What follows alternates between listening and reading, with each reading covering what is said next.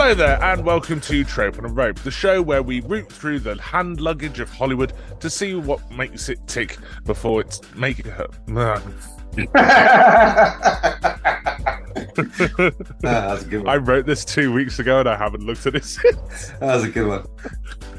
Uh, Hello there, and welcome to Trope on a Rope, the show where we root through the hand luggage of Hollywood to see what makes it tick before making it take its shoes off and dragging it towards an internal examination room.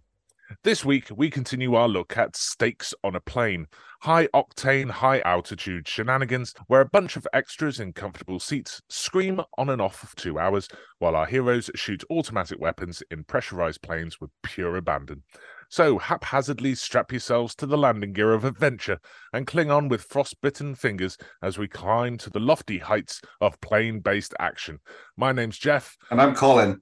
Passenger 57 is a die-hard clone set in a plane instead of a building, where our everyday, normal, blokey McBloke American hero, John, fights with a terrorist played by a classically trained British actor, crawls around in tight spaces, just kind of hangs around in the empty bits, befriends the local police, and pushes our bad guy to his death from a great height, which, if you're playing along at home, is Die Hard Bingo. Yeah. So, What's the what's the actor's name that plays the bad guy? uh, the actor's name that plays the bad guy, I do have uh, Bruce Payne. Bruce Payne. My God, what a fucking stereotypical bad English bad guy in a in a movie. Absolutely on the nail.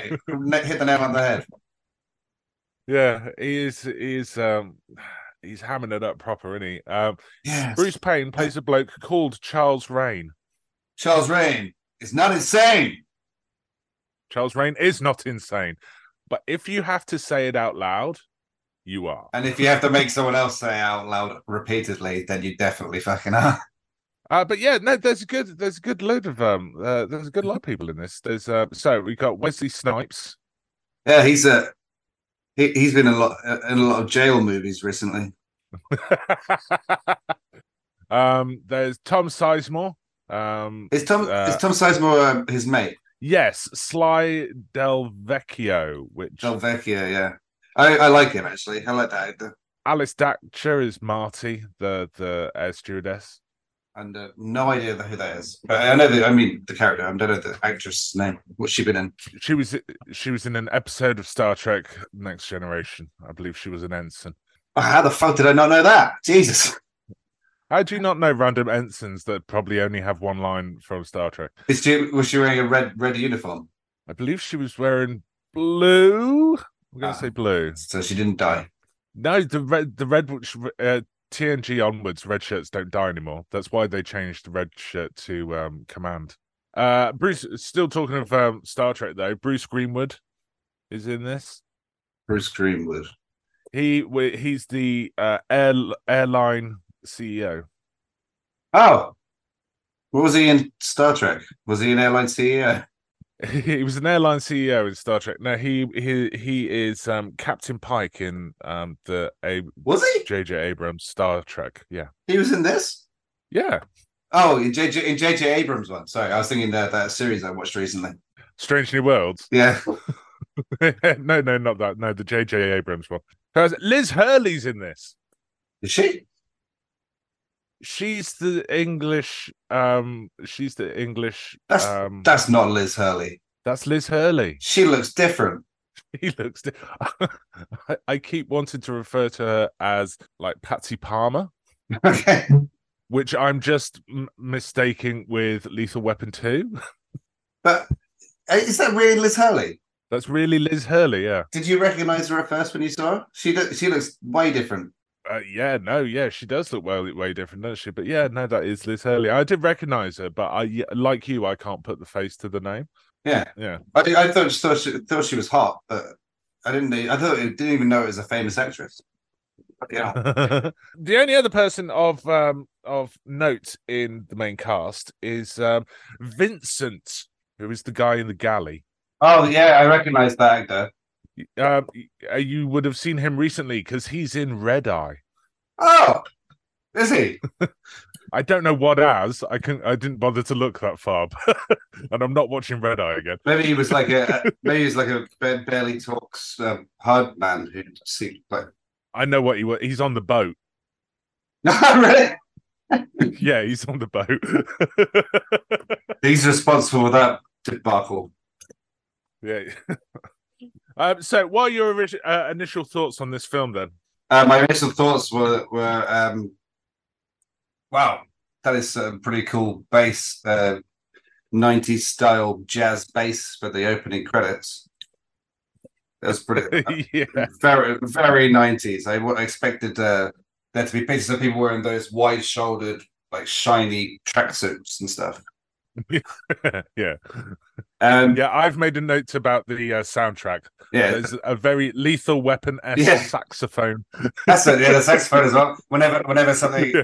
uh, w- sa- sad or scary happens, there's like a saxophone playing. That's pretty cool.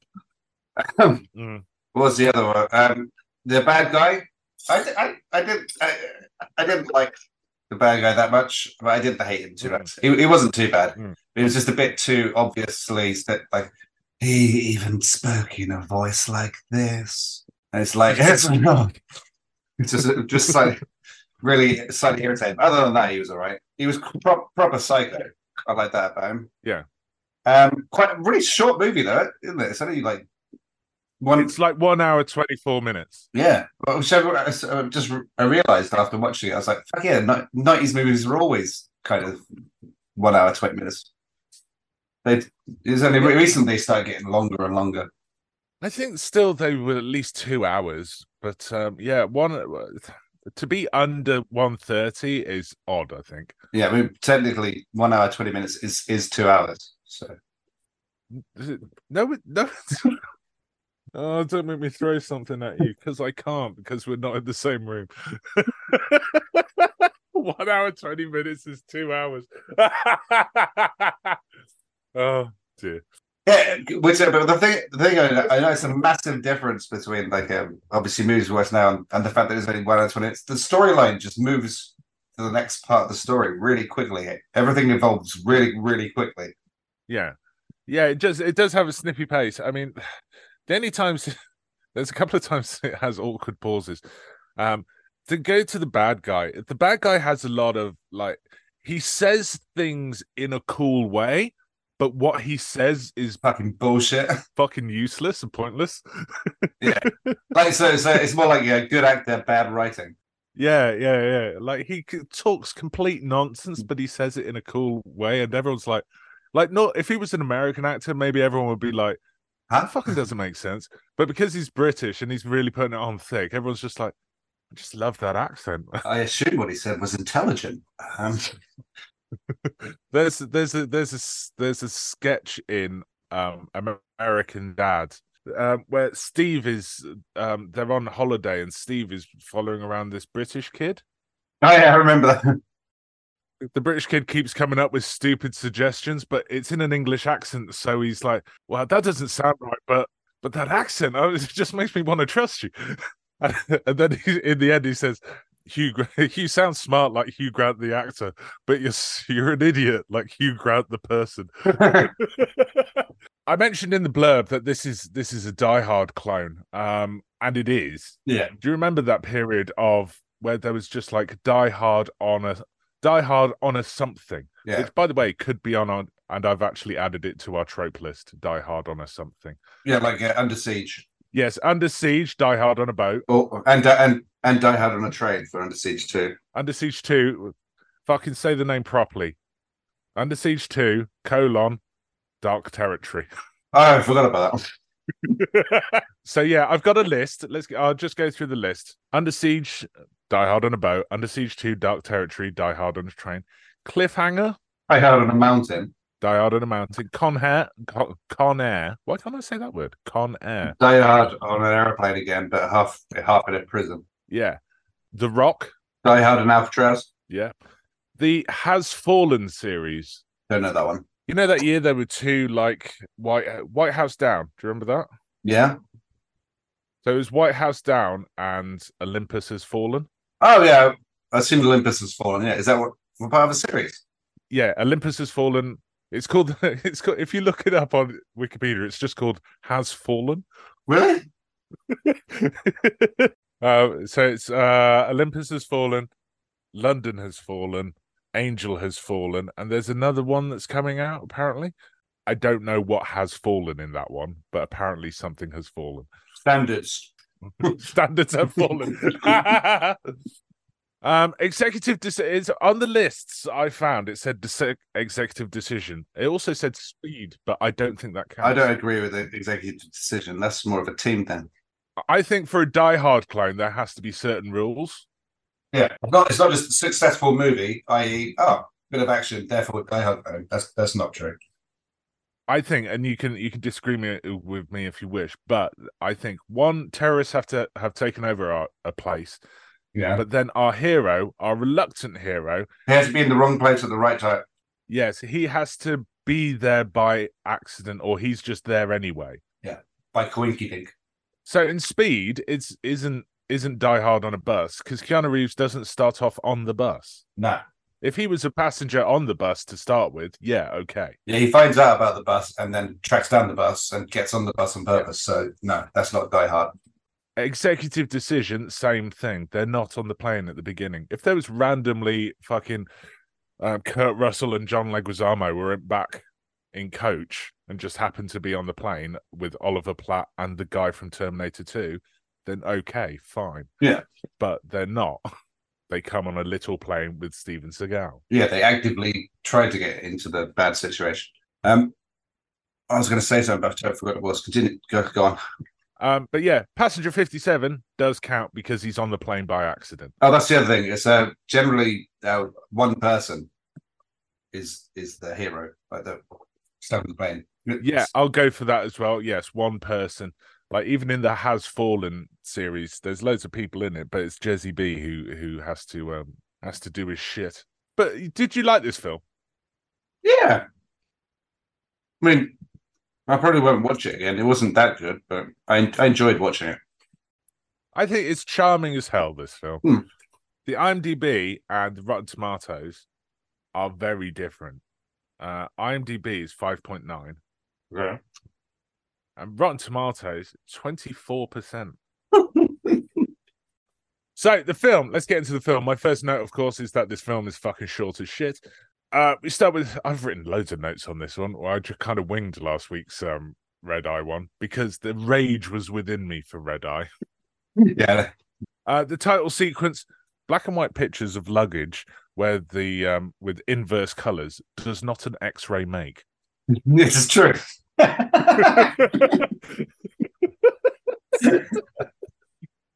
nice try though. This must be a very low a low budget film. Uh, so yeah, the the opening credits, which very long opening credits, um, Yeah, they went for bloody ages, didn't they? they go on for ages and then they end up on i think if memory serves it ends up on his uh charles raine's passport photo and it slowly like comes into his eye It seems real for ages as well, really slowly. yeah it goes into his eye really really slowly and then when it goes gets to the film it cuts to like the medical light above above him Yeah, he's, he's getting plastic surgery apparently. and then it cuts to like a close-up of his face and his eye and i think they tried to do a cooler transition but then it didn't work in the end so then they just threw in the medical light because it was round Yeah, I think that you might be right on that. Yeah, he's getting he's he's he's in the uh, operating room getting plastic surgery. Around around about uh, noon time, I think, just before. i can't remember what time it was exactly i didn't write it down It was uh, it was ele- it was eleven fifty five, and 11.55 I know that because they, they, have a little bit of a discussion. It takes about five minutes of uh, movie time. And then he goes, What time is it? And the dog's like, What? Goes, I want you to tell me the time. And he goes, That's 12 o'clock. And then he stabs him in the neck. even though he gets like spooked by the doctor looking at the clock Yeah. It's just looking at the clock Yeah. And what is his di- what is his deal with uh, asking people the time before he kills them? Is it so, just, so, ju- just so he can do that the punchline of what time is it? It's 12 o'clock. No, it's not. It's murder time. Ha ha! it's murder time he does it like two or three times in this movie. Yeah. so when he's on, the doctor gives him like a mirror and says, "Oh, do you want to see one one last look at at, at your face?" And he goes, I never live in the past. It doesn't make any sense. It's not the past. That would be the present, you moron. Yeah, you, because you'd be looking at it now. In real time. It's not a photograph of what your face looked like yesterday. I'm not showing you a photograph of you holding yesterday's newspaper up. the fuck. This is a mirror of the present. And it, it still doesn't make sense because his face hasn't changed yet. So he wouldn't be living in the past. Um, so he says, I never live in the past. And he said, Oh, we'll give you anesthetic. And he says, No, there will be no pain. Pretty sure there will, mate. when he when he said that, there will be no pain. I thought I immediately thought, oh, he has some kind of like a medical pro- problem where he doesn't feel pain or something. That's why he's such a badass bad guy. Like fucking dude from World is Not Enough. Yeah, yeah. I thought maybe that was Yeah. that was the reason. But no, it's just because he's an ass. It wasn't. it's, it's just a he likes to try and say cool things but fails miserably. Like if he's like, I'm I'm I I can't feel pain or I'm such a badass that I can't feel pain. One, you can Can. because you get kicked in the bollocks later and you definitely felt it. So having your face cut off in a kind of face off John Woo kind of style, that's gonna sting. Having said that, the police uh, just remembered the police do mention that he's been changing his face a lot recently. Maybe he has no nerve endings left in his face. Maybe. But yeah, so he says, I never live in the past and there will be no pain. And I'm just sorry, but that's not how time or pain works. Cunt. Or pe- people. what do what do SWAT vehicles look like? Like a SWAT van. What, in general? Yeah. Like in gen- general in movies? Yeah. Or in this movie? That- In general in movies. They usually like um, they're like dark dark colors. They've got big yellow Yeah. SWAT stamped on the side. Like a big box van. Like, well, yeah, or like a Humvee or something. Yeah, like a box van. Yeah, a big box van, dark dark blue, Tinted windows, with probably. SWAT, with SWAT written in big letters on the side. Yeah. The SWAT vans turn up. The SWAT vans look like rentals. Really? They're silver. They're silver like transit vans with just the word SWAT written in small letters on the side. Like they just hired them for the day to do the shoot. I've actually got the uh, the movie like playing silently um, next to this windows, and uh, yeah, just rewound it. You're right. that that's got like how big a van is inside. They've got like eight men inside. it's just like playing and shit. yeah, they're all like fucking and like equipment and duffel bags full of guns and shit. So yeah, no, that's a tight fit in the back of that. No wonder he almost got away. They were like, "Oh, my aching joints." So SWAT turn up to arrest Raine in vans that look like they rented them from the day. Um, he kills the doctor, like you said, and motherfucker jumps from a third story window into a fucking parasol. Which further further made me believe there was some kind of he can't feel pain uh, thing going on because he just gets up and runs off. Doesn't go, "Ouch, my ankles." Oh, I've hurt myself so terribly badly. He get he gets caught by like falling over the bumper of a police car, and a wa- a van um, carrying uh, water jugs Scared the shit out of him. Because it's just turning a corner. It's not like swerving; it's just turning a normal corner. But for some reason, all the side doors are open on this, Yeah, and they were uh, and and the wall so everything just falls out. the wall balls weren't tied down. Yeah. In a serious movie, it's one step away from like in Wayne's World, where the, there's that dude going, "Oh, I'm just it's just my job to stack these uh, uh, boxes of chickens here." Whilst these two random people walk across the street with a pane of glass. And I'm, I'm just carrying this ladder down the street. Oh, what's that over there? So yeah, this this the water van. He spills his load. Excuse me, Vicar. Um, and then we cut to training, right? On the airplane. On on on the airplane set, which I have a funny feeling that they use for the rest of the film. I, I probably did. Yeah, I didn't. I didn't notice that. I wonder, I wonder if the people on the plane are the same people on the. Oh, that would be a good check. I'm gonna check. I'm gonna check. oh, they probably are. Oh man, that'd be that'd be difficult to check though. You'd have to look at all of them and remember all their faces and then match them up. He is at, at the start of this film. he- Um, Wesley Snipes, John, um, John Cutter. Yeah. John Cutter. he is a um at the start of the film he's an independent contractor but then he starts to work for the airline afterwards he's an independent contractor who trains anti-terrorist stuff and security to to uh, airline workers. And he's got a re- really, really, really valuable, interesting lesson to teach, which is uh, just do whatever they fucking say. Yeah, do what you're told. What's your job then? Yeah, exactly. like he he hijacks the fake plane. She fights back. By the way, her gambit works. He bollocks her for it, but it works. He gets disarmed really fucking quickly. Yeah, he's like yeah, really fucking quickly. It took like a second. It's like it's like they're almost like they're all in on it or something. She hits him, and then one of the passengers takes the gun off him, Yeah. like straight away.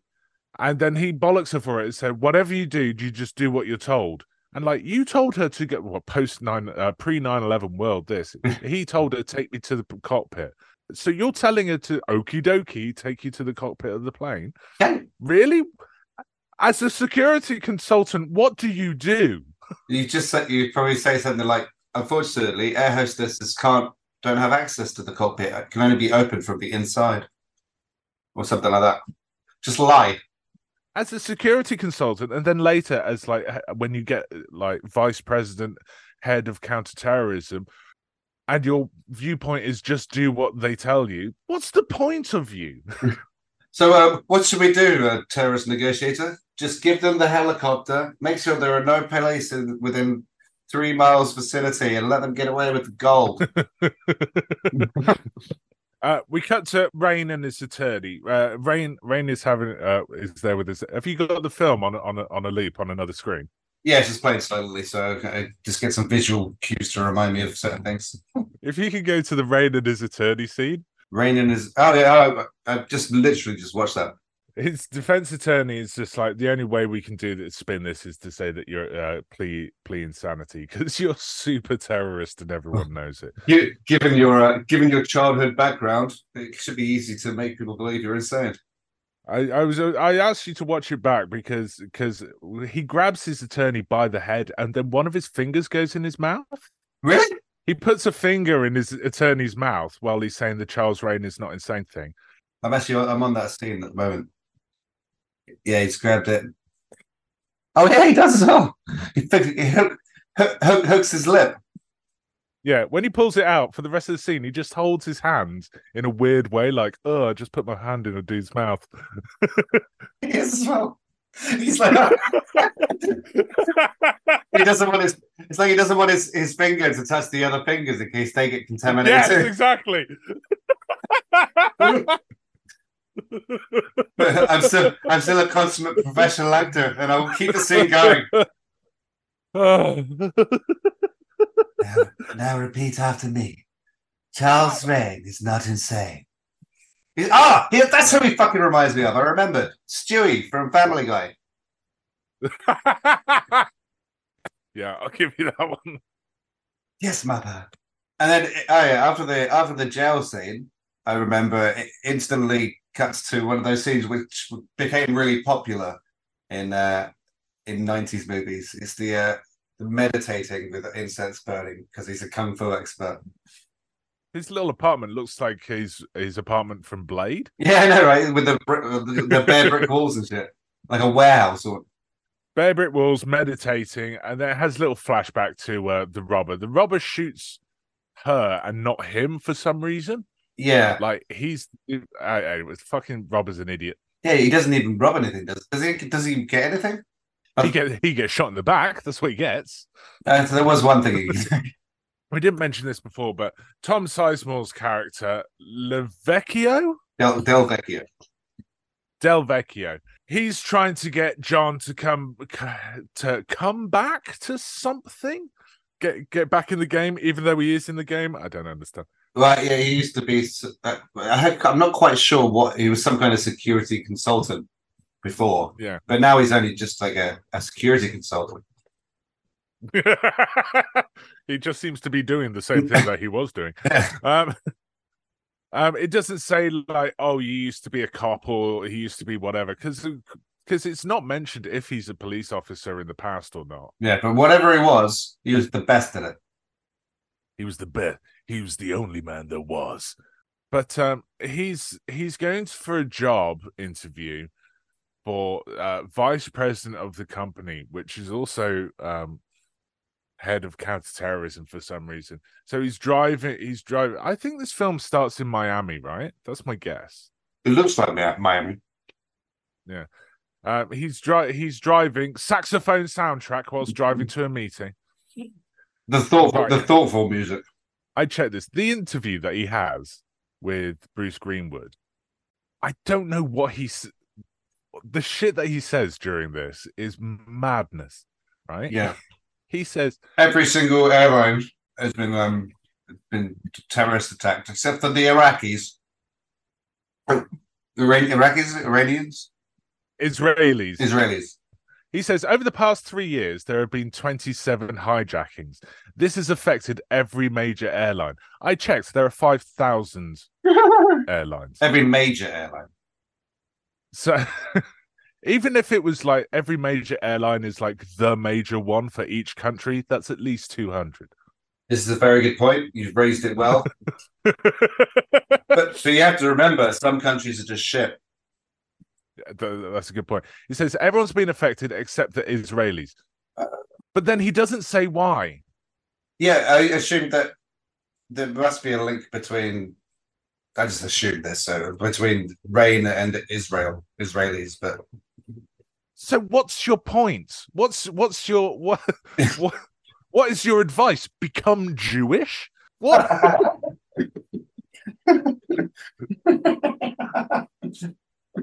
good one. I mean, it's doable, but is there a cause and effect here? Is correlation and causation not the same thing? It, it seemed like in the interview, he's just trying to point out that he knows certain facts. Also, I checked. There were 24 because we have the internet now. So fuck you, hindsight, and mm. fuck you, 90s writers who couldn't look this up properly. I checked. There were 24 hijackings in the whole of the 90s. Really? Yes. So he just lied in a job interview blatantly. He just he just winked he winked his way through it, and they were like, "Wow, that sounds really bad. We'll definitely give you the job." Fucking hell, He's, he knows so much. This guy. He said lots of facts. Uh, so anyway, he's he's go he's going on uh he's he's going on a plane for some reason. He's uh, he's going to head office or whatever the fuck. He's going on a plane. Tom Sizemore takes him to the airport. The airport metal detector just seems to be in the middle of a shopping mall. Yeah, it just seems to be like randomly in the middle of nowhere, right? Yeah, yeah, right. But there's no there's no like queue of people either. It's just them two. There's no queue of people. It's in the central. It's in the central core of a fucking shopping mall. Yeah, and it looks like you can just walk around it, and they go, "Excuse me, excuse me, can you go through this?" Instead of just walking through. Maybe that's what nineties nineties airports were like, and we forgot. Maybe this pre 9-11 world. Right, he goes through the he goes through this uh, metal detector and he huffs and puffs because it keeps getting set off. Because he's got like metal and belts and wallets and shit still on him as he's going through, and he's huffing and puffing. You're an airport security fucking specialist, you fucking ding dong. You should know. And like, the first thing they, the first thing, have you got have you got anything metal on you? He's like, "Yeah, of course." And he empties his pockets. you should have known that before you went in. you, you know what metal detectors do, right? Fucking idiot. Yeah, my, my point was, um, t- uh, was is it Tom Sizemore, Del Vecchio? Yeah, Tom Sizemore here. Tom Sizemore goes through with him, walks him all the way down to the fucking gates, and he's not even going on a plane. Yeah, with no what? yeah, yeah. What's you getting at? oh, goes all the way. It's that thing like from Friends, like you meet the person at the boarding gate. Can you can you do that? Apparently, in the nineties, you could. Bloody hell! That? You How, can't do that now. Like, how, the, how did he get through the security with that ticket? That's insane. yeah, exactly.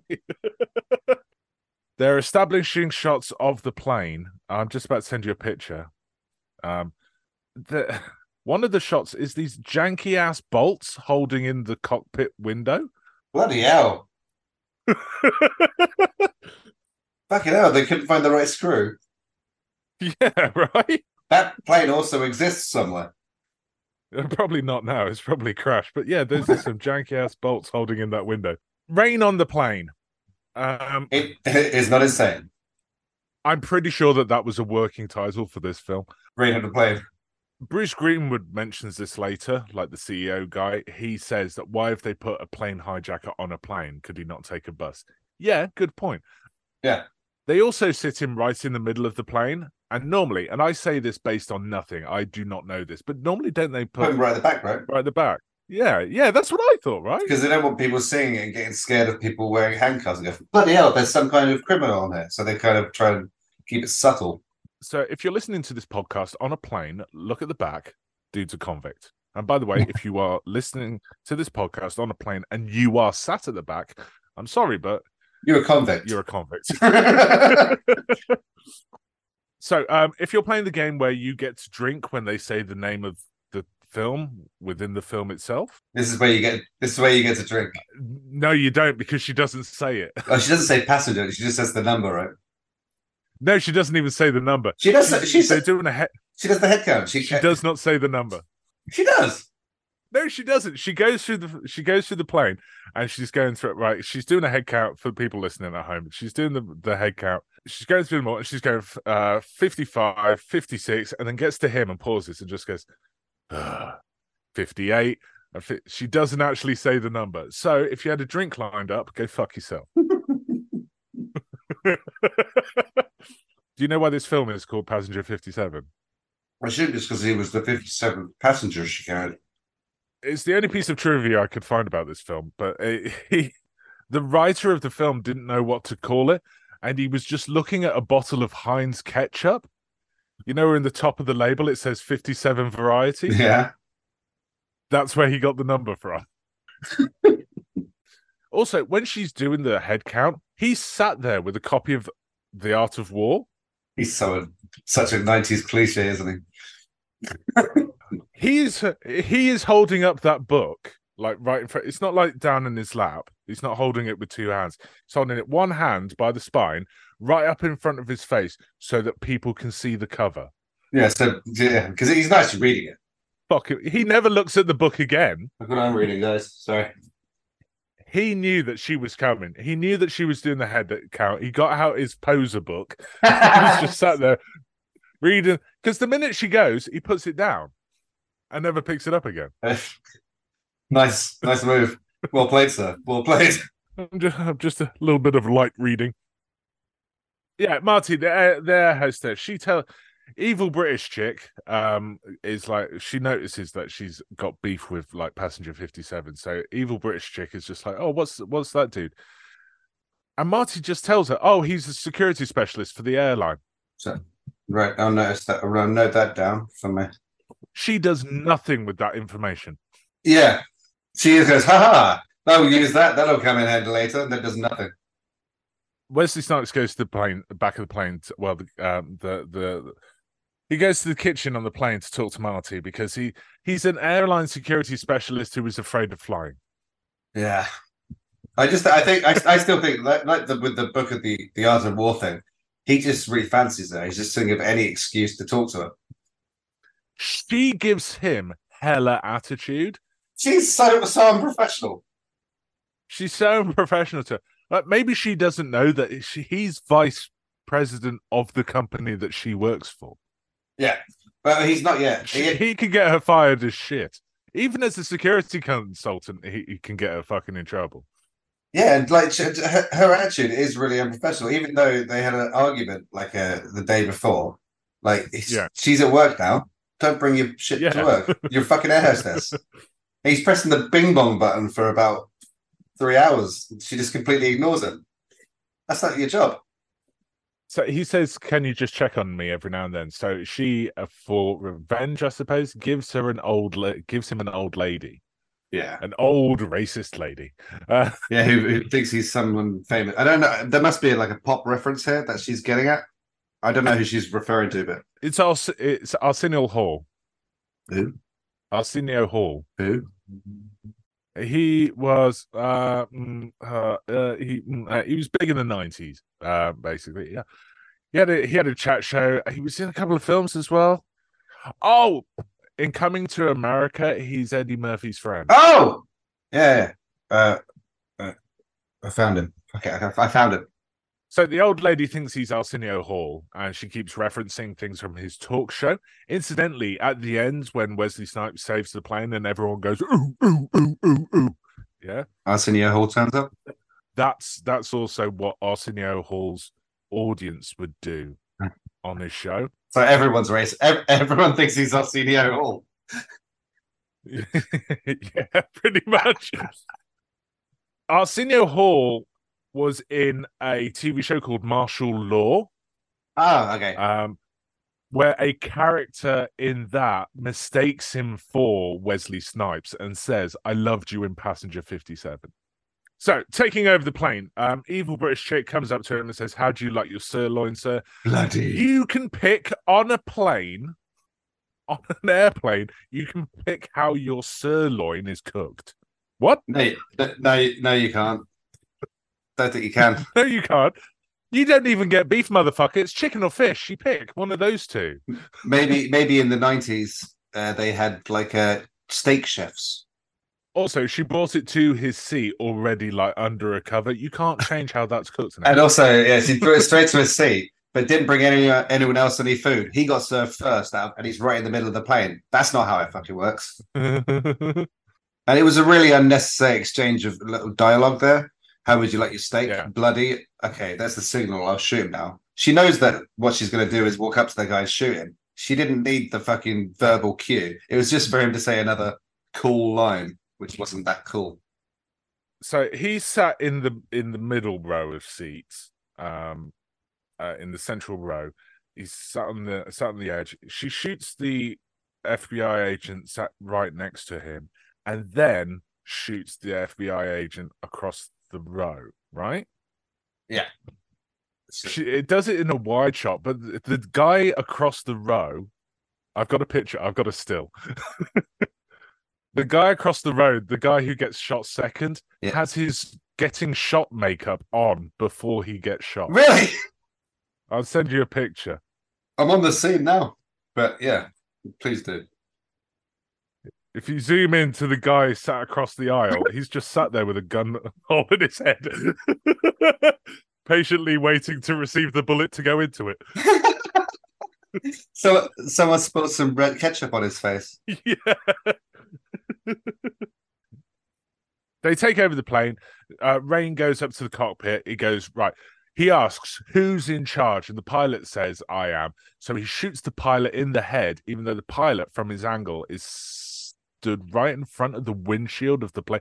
They shoot planes, they shoot guns inside this plane with pure abandon. Yeah. Uh, that could have been, that could have been a bit of a problem for his entire plan.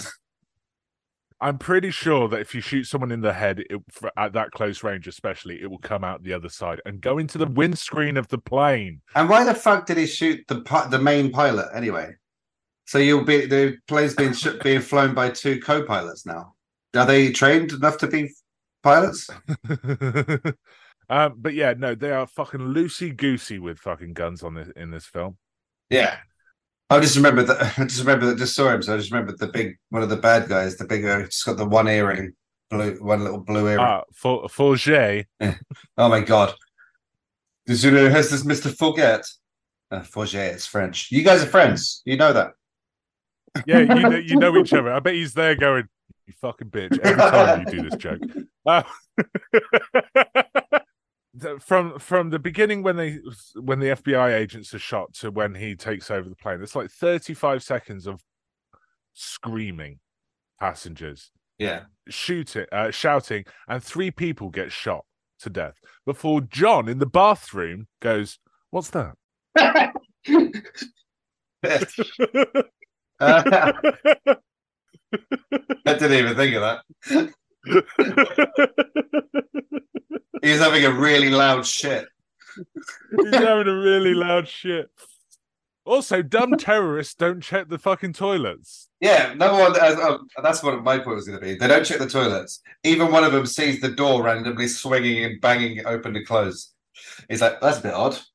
And then he looks back. At, then he looks back a few seconds later, and it's solidly shut. And he's like, "Huh, that's weird." Also, it make it makes a definite noise, a definite noise when it opens and shuts. yeah, because like Wesley Snipes like blatantly slams it as well. He doesn't. He's because he keeps peeking out. He keeps peeking out at a dude looking straight at him at one point. That door keeps moving. The dude who we've already established has noticed that the door keeps fucking opening. and he has a really, really, really cool hairstyle as well. That nineties.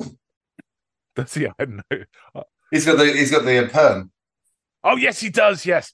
Um, but yeah, he only hears the toilet door open like the tenth time that fucking John does it. Yeah, it's like it's like he, he notices it like three or four times, but doesn't do anything. And then he goes finally, ah, fine, God, I'll check the fucking toilet.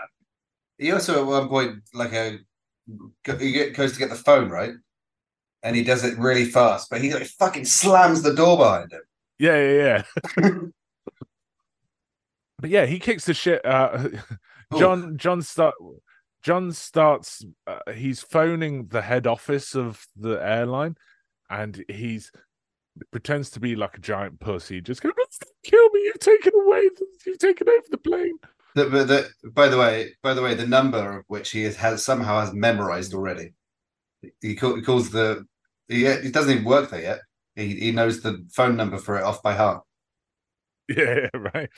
Uh, he wrestles that gun away from the dude in exactly the way that he bollocksed Marty for in the training. Yeah, he's what you call a hypocrite. What is your fucking job?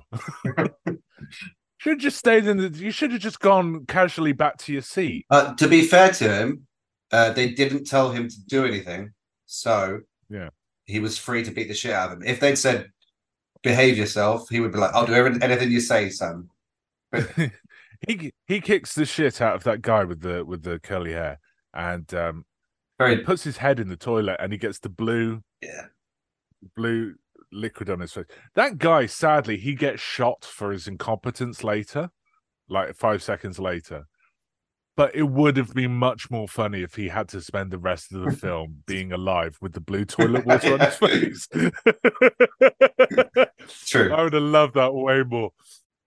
And then uh, th- they surely have the could they hear the kerfuffle and of, of him beating the shit out of this guy because he's not he's not uh, subtle about it. There's no sleeper holds like in a under siege. He just smashes the crap out of him, and then he, he takes Liz Hurley and holds her hostage instead. Um, good use of the word uh, kerfuffle, by the way. thank you very much. Um, um, so uh, Raine kills a passenger, Douglas. Remember Douglas? yeah, Douglas had a family. But yeah, Douglas, Douglas dead. So what's that like? Four people dead so far? Yep, and uh, uh, they're t- they're, try- they're trying to show the show like because of his flashback of his wife, right, died in a similar situation, and he's the, he shows that he's a bit hesitant, doesn't know what to do, and because he hesitates, that guy dies. But yeah, again, everyone loosey goosey with guns in a pressurized cabin. Um, as John and Marty they run for the elevator to the galley, and just magically get there. Um, uh, where Vincent, the dude in the galley, who's also a terrorist, He's brilliant. He's brilliant. He like he announces his attack from behind with a knife. Like he gets all a silent assassin, pulls a knife out of his shoe, all sneaky. Like he goes, "I can kill you." he also does that that trope of going, um, oh, there's oh, there's terrorists upstairs. Oh no, that's terrible. Anyway, I think we should do what Mr. Raine says. Raine, how did you know his name? They say, I didn't say his name. Yeah, exactly. they did that in a fucking um they did that in an MCU movie recently. Doctor Strange, Multiverse of Madness. It is good though. I like I like that one. It's like the, the what's that? What's the um uh what's the name? You're only supposed to blow the bloody doors off. What's the the actor, actor's name? Michael Caine. Okay. What's that movie? Is it Michael Caine movie? Fuck, cut this out. I can't remember what I'm trying to say. Um anyway, they run to the, The- galley. no, it's right? the fucking Great Escape. It was the first time they did that, wasn't it? They got to use a I don't know. Ge- they got to use a German accent. Oh, they, they, they in the Great Escape when um they uh I think they say like "Have a nice day." Oh, thank you very much. German, and then they go, "Yeah, exactly." They do that. That's genius. That's a clever way of doing it.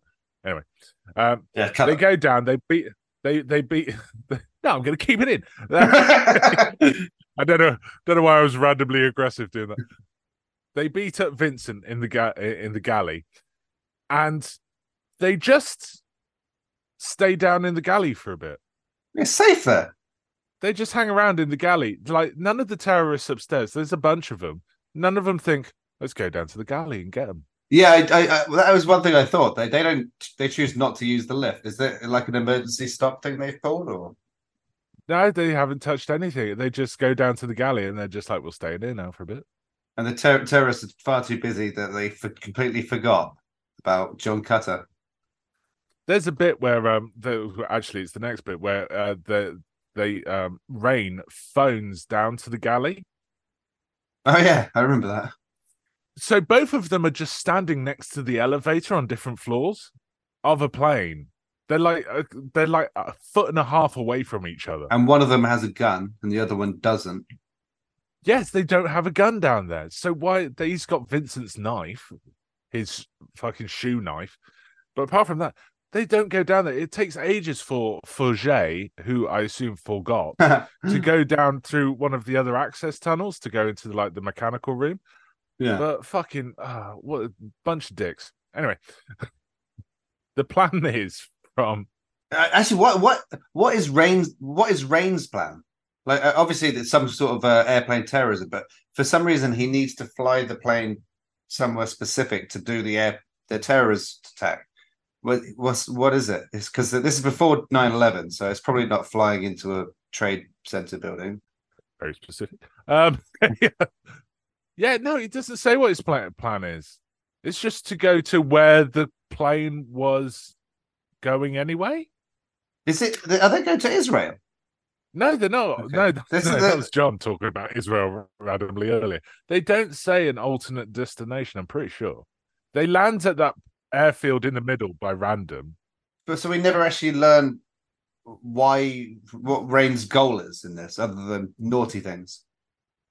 Being a naughty boy, yeah, no, that seems to be it. I hadn't thought of that. Yeah, what is his fucking plan? He's already hijacked the plane. So then his terrorist attack has succeeded. He's done the thing that he was going to do, and he's killed a load of people. So he's already won. Yeah, right. Because the his plan when when they land at the airfield, that's because John has emptied the fuel tanks. Yeah, I, I I remember that. So his plan to escape through the fun fair, that's all ad libbed. Yeah, Ad libbed. Ad libbed. How did I say that word? I said abs libbed, which is not how that word is. No. Ad libbed. There you go. yeah. So because it, yeah, because he empties the fuel. They they yeah. That all that's just fucking made up on the spot. Because even even when he- escapes through the crowd, he says to the Elizabeth Hurley's character, "Just continue with the plan." And I'll, and then he escapes through the crowd. So he, she's going to continue taking the plane somewhere else once it's refueled to Yeah. to do the plan, which we don't know what it is. Yeah, we don't know what it is. Um, yeah, so they forced the plane to land in Louisiana at a small hick airport that's not big enough technically to handle that size of plane. Is it Louisiana? Yeah, it's Louisiana, they do Okay. say. Cool. Um, they're preparing to jump off the plane, and like, really, no one has come down to look for them so far in this fucking galley. And then earring Uh, boy turns up. Oh, before that, he has his when he's having his phone call with Raine, when they're like two feet away from each other, but like You could just shout. just shut down the shaft, just point your head up. The line, right? I don't remember the. Always bet on black. Good line, right? Pretty good. Pretty good. Pretty good line. Always bet on black. Here's the thing, though, right? He sets that up himself. So he he'd been down there in the galley that whole time thinking of that joke. He goes, apropos of nothing. They're talking about like random like plane hijinks. John just goes, "Are you a gambling man?" Why do why do you And ask? Like, "Yeah, was it wh- why? Always bet on black. It's like, because he's been thinking about that for a while. yeah, He he, set up his own fucking line. What a fucking loser. well, he had, he had all that time in the galley, to, and he's like, "What will I say when I speak to Raine? I can't sound cool." He keeps coming up with these really cool lines. If Raine, if Raine had mentioned gambling Yeah. himself, like naturally, and he could have, he could have gone, John, you're gambling with the passengers' lives, and then he came back with always bet on black. That's better. That's a lot better.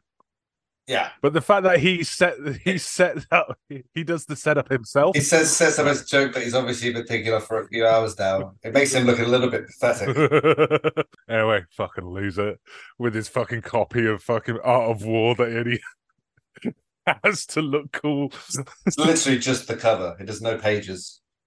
Um, but yeah, they send they send Forget down, and Forget, even though he's got a gun, and even though the others don't, takes his fucking time just like walking through the cargo bit, and then Tries to beat the crap out of him. surprises, and then punishes John by pushing him out of the plane, which is what John was going to do anyway. Yep. Good job. Um, Good job, Forget.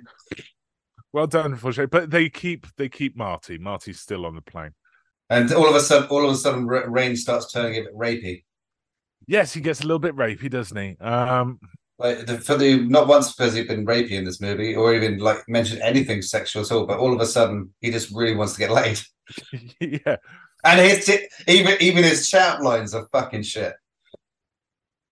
Yeah. I wrote them down somewhere. Where are they? Because he does go a little bit. He goes a bit weird with Marty, doesn't he? Like his last one, although his la- I did like one of his lines. It was quite quite sinister. I can't remember exactly what he said, but hopefully you wrote it down. Uh, it might be further down. I said, "Well, oh, that's right." Marty said something like, a, "Oh, you you would just kill me after we had sex," and he goes, "I was thinking of during." hey, dude. Uh, uh, outside the plane, John gets arrested by the local hick police. Um, Which reminded me, of, they remind me of a Cannonball Run. yeah, maybe. I think it might be. Uh, yeah, no, it's very similar. Uh, It reminded me of Smokey and the Bandit a bit. And Smokey and the Bandit as well, yeah. And, um, and also that, Yeah. that cop from the James Bond, Roger Moore James Bond movies that always gets fucked over. Uh, yeah, yeah. Guess the uh, speedboat flies over his head at some point. The the chief the chief um Raine negotiates with the chief of police for a fuel fuel truck.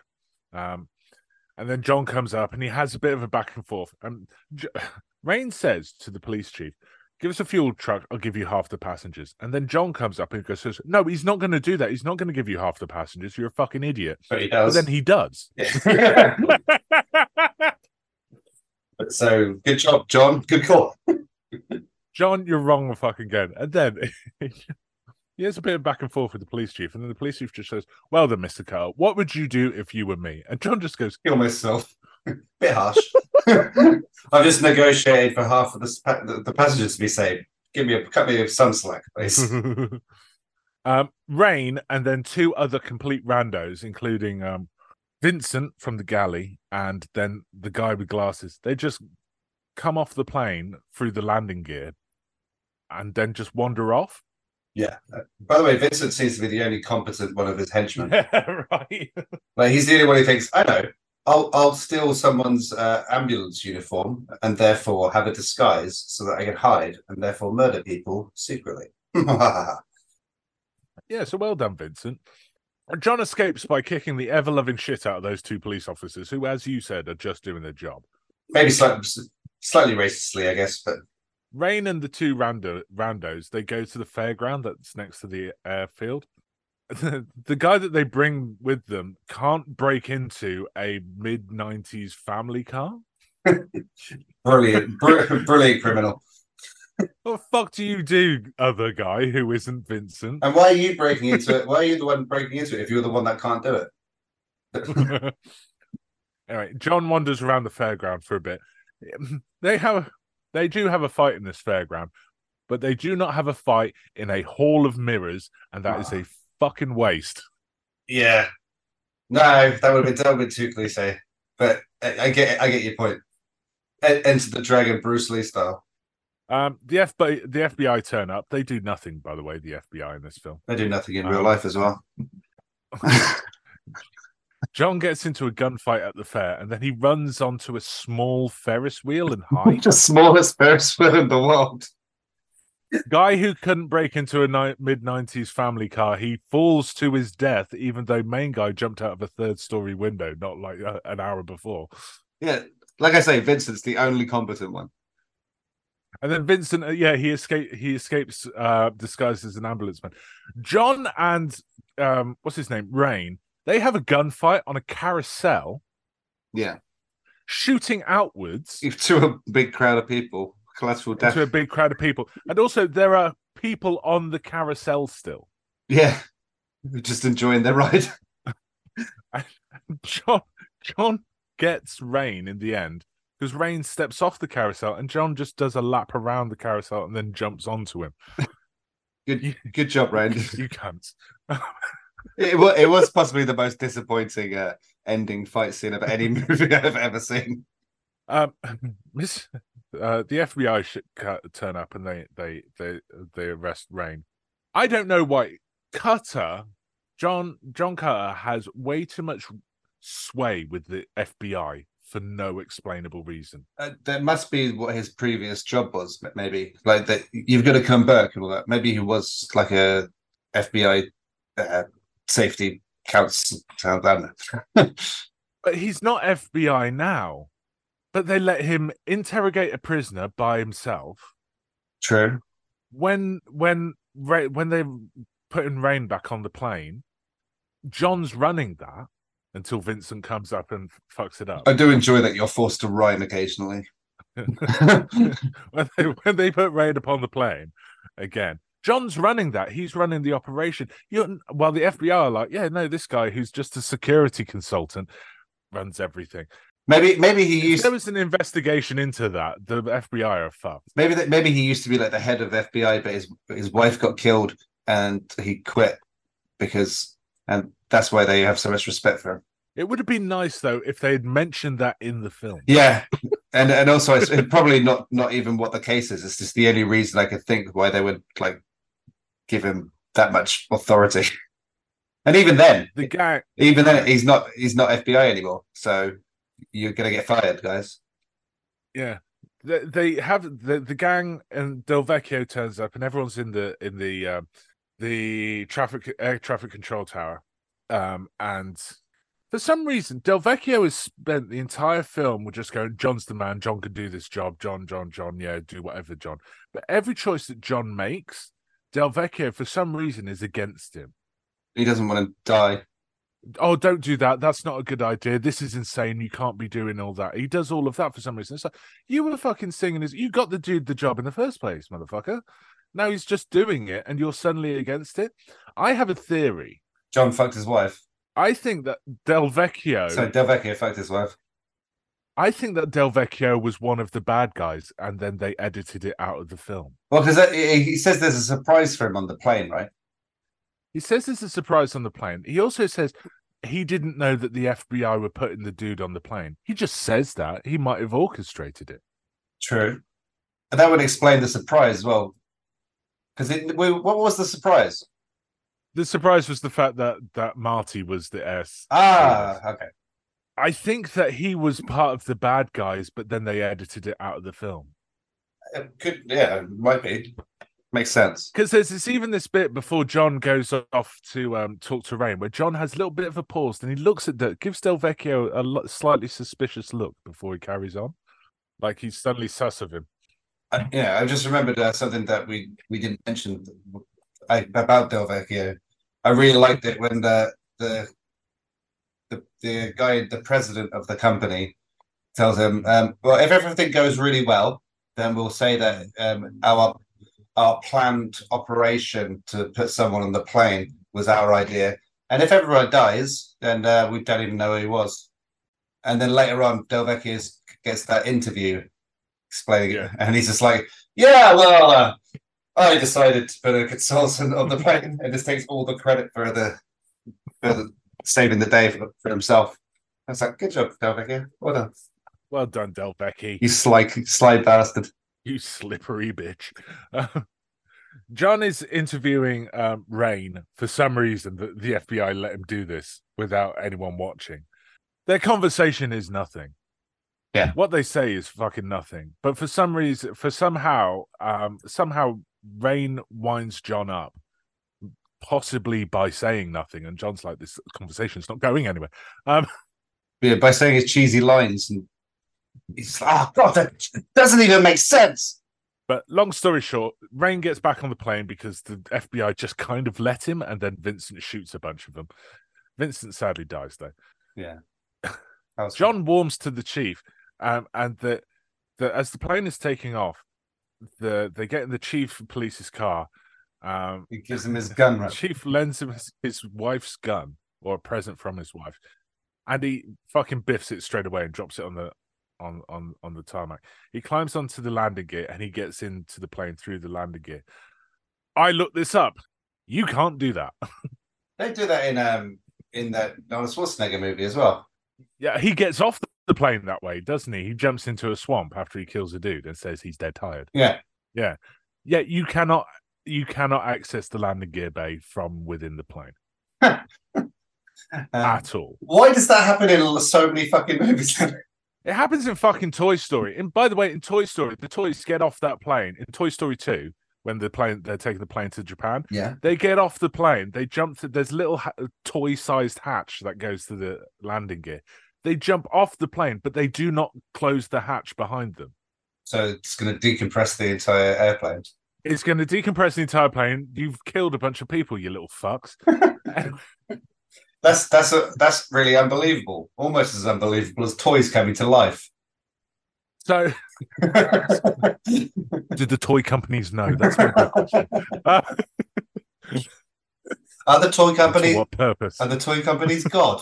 So I I look I looked this. I went on a little bit of a Wikipedia like um uh uh uh, uh Rabbit hole. fell down a rabbit hole. Thank you.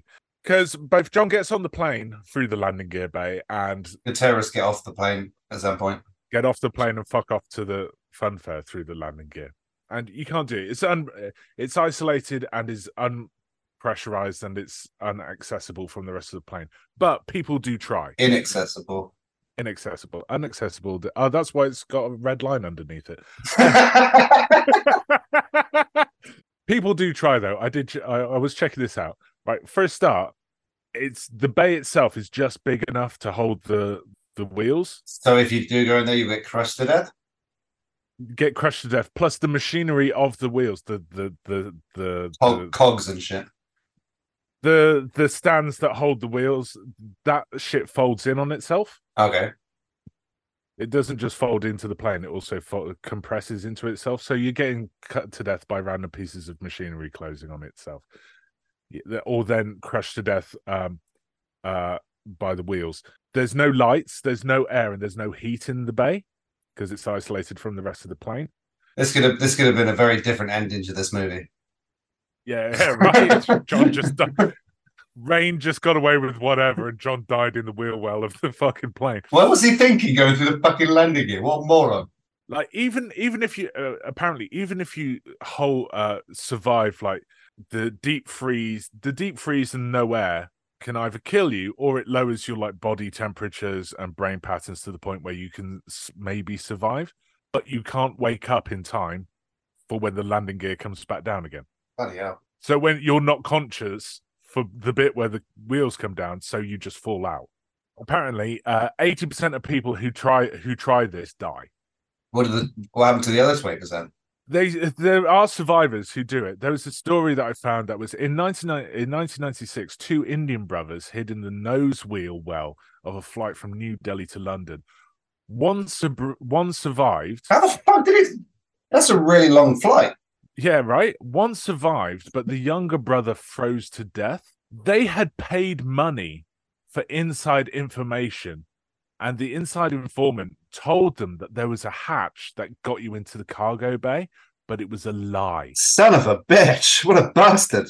So they only found out when they were in there as the wheels were closing. So the brother, the brother who survived, was uh, immediately deported back to in uh, India on the first flight after leaving hospital. Did he go via the the the wheel bay again? No, no, they gave him a chair. Okay. Um, but yeah, most people just fall to fall to their death because they're not. Plus, even if you are holding onto the wheel, the planes go at like 150 miles an hour whilst they're landing, and that's when they're cl- slowing down, which is a fucking fast to hold on to something. Oh, yeah, so yeah, of course the, the wheels come out way before they actually hit the tarmac, so you would actually fall quite a way. There was there was there's a famous picture of a kid. He was like 14 years old. He was told explicitly, "Do not climb into the wheel well of a plane. You will die." Like he had talked about it, and someone told him, "No, don't do that. That's fucking dumb." He climbed into the wheel well and hid inside before the before the plane even took off. but he didn't realize there's a picture of him falling from the plane. Oh shit! He didn't realize the bit in he hid inside the plane, but he didn't realize that it was the back wheels. Yeah. The back wheels. Some of the doors close again when the wheels are down. Okay. Oh, so he couldn't get back out. So no, he was hiding on the doors and he didn't know that they were doors. Oh. So when the wheels were retracted, the doors opened to let the wheels back in and then closed completely. So he was just uh, sat on a door, just thinking, "Yeah, I'm all right." And then when the doors opened, he just fell. Oh fuck! Is he all right? Uh, no. anyway, so John gets on the plane. Shouldn't have, but he. So John dies in the wheel well of the plane, and then the credits run, and it's a weird film, if I'm honest. And you know, you know, you know, you know, Indi- you know, Indiana Jones Yeah, when they do the map and there's that red line. Yeah. That, f- shows where that's that's the trail of blood from someone being crushed in the wheel well. uh, John gets on the plane, even though he shouldn't. Yeah, I've got, I've got, yeah, I've found my notes. Raine gets horny with Marty, and the British chick gets jealous, and it leads to fucking nowhere. Just it, it was literally just to show how evil he is with that one line, right? He's talking with Marty about oh, what we were doing around when we were downstairs in the galley in the machine room, running around in that tight little place. Did he get into your tight little place, dude? The fuck. Uh, But that's that's not even the worst line. is it not? I thought that was. That's why I wrote it down. What's the worst line? The worst line is the um, no, you'll never get into my tight little space. So you'll just kill me afterwards. I was. Oh yes, yes, that's it. Yeah. I was planning on doing it during. Yeah. Uh, uh, John fights Forget on the lower deck. There's a lot of space in these, but there's a lot of space. I think this is for all of these films. There's a lot of space inside the lower decks of these planes. I don't think there is that much space in really though, is there? Real life. So, so he's on the he's on the he's on the plane now. Uh, it, it gets up the wheel well. Oh, th- uh, I just remembered. This is the the one time that shooting a gun on an airplane goes goes awry. It actually smashes a window. it smashes the smallest fucking window on on on the door. it's a very undramatic depressurization. It just gets a little windy. None, none of those like uh, none of those masks fall from the ceiling. Um, the door later blows off. Well, it just fall falls off really, and it doesn't really affect anyone. Yeah, no one gets sucked out. Of the, does anyone get sucked out of the plane? They get sucked towards the door. They have a fight in front of the door, and then John kicks Raine in the balls whilst he's hanging onto the door frame. I guess Raine felt a bit of pain on the plane. Yeah. and ladies and gentlemen, that's it for this week's Rape. We'll see. um, but yeah, Ra- Raine falls out the plane. Again. Uh, rain rains down uh, from the plane in Again, pain. Again. it's Um, fucking insane. if you're rewatching this, um, if you're listening, if you're listening again, um, Gonna randomly say Robbie Coltrane. they go back to the airport um, with the fairground next to it, um, and they do that thing where they like they walk off in sunset with the with the with the airplane in the background. There's fireworks above the fairground as the credits start to roll. Yeah, That's a bit dangerous for a airport. That fair's still going. It's, How many people died? it's Louisiana, but they they party twenty four seven there, man. And they're probably cel- like- they're, they're not they're not mourning the death. They're celebrating their lives. Ten people died, and they've gone. Shall we cancel the fucking fireworks? Oh, nah, fuck it. It's what they would have wanted. Dave, he really liked fireworks. but yes, that's the film Passenger 57. Um, uh, is there anything that we haven't mentioned? That's the point, actually. That's the point where Del Vecchio takes all the credit for for in the interview for saving the day. Right there. Yeah. Good job.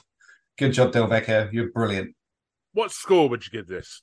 It was a it was it was a very charming movie. Uh Hmm, I did enjoy watching I'll it. with that. Um, it, it was fairly absurd at certain points. I got to check. I got to check if uh, you can walk through airport security all the way up to the gate without buying a ticket. in the nineties. In the nineties, yeah. I still don't. I still don't believe that's that's possible. Uh, no, yeah. I think mostly because of uh, Raine's cheesy shit lines, I'm gonna have to score it slightly lower than I would have done. Yeah. Where are you going then? I was gonna. I think the five point nine six. I have to give it a, six, six and a half ish. I'm gonna go. I'm gonna go five. I'm gonna yeah, I'll go five. It's it's It's no- it's not that memorable. Yeah, it's not that memorable. I, I kind of I, I kind of it's definite Die Hard clone. yeah I kind of do agree with that. That was it. Rotten Tomatoes they gave five point nine. Oh, It's IMDb. IMDb. That's that. I think that's a pretty fair score. Um, yeah, I'll go five. It's middling. It's a very. Oh, maybe I'll go a little bit higher because it is charming. Um, I do like the uh, I do like the relationship with the with the chief. Yeah, that was quite cool as well. All right, now I'm going to bring it up to six. I'm going to bring it up to six. I'm I'm, I'm going to land on the on a six for that because it's not it's not it's not bad. Yeah, it's not Red It's Eye. not it's not good, but oh yeah, fuck Red but yeah, no six. I'll I'll I'll land at six for that. So it's like not a great movie, but there are a shitload of redeeming qualities, and it's nice, charming movie, and it's not too long. Uh, Colin, where can people find you if they were so inclined to take a look? Um, pretty much uh, Facebook under the name Colin Gerrard because that's my name, Yeah. uh, or Instagram Colin.gerrard.92, I think. And you can find us um, on YouTube and uh, Twitter and um, fuck, what's it? The what's the other one? And TikTok at the Badgers Apprentice or Badgers Apprentice. I can't remember which ones have the the and which ones don't. Um, Twitter or X is now uh, TBA underscore tweets. Does anyone actually call that? Does anyone actually call that X? Everything uh when they talk about when they quote twitter in news articles it's always x brackets formerly twitter And when you send a message on X, what is what are you doing? You're not tweeting anymore. Are you Xing? it's a post Oh. it's a post and a repost yeah right What? The the tweet the tweeting and retweeting thing was was quite clever. Yeah yeah right. All right so that's it for this week. We'll see you uh next week because that's how weeks work. Approximately, I I, I give it around about seven seven of the days. seven of the days so we all know that it'll be a week and a half because that's how long it takes me to edit these all right uh the music's probably playing by now. Uh, see you next time everyone. Bye. Bye bye.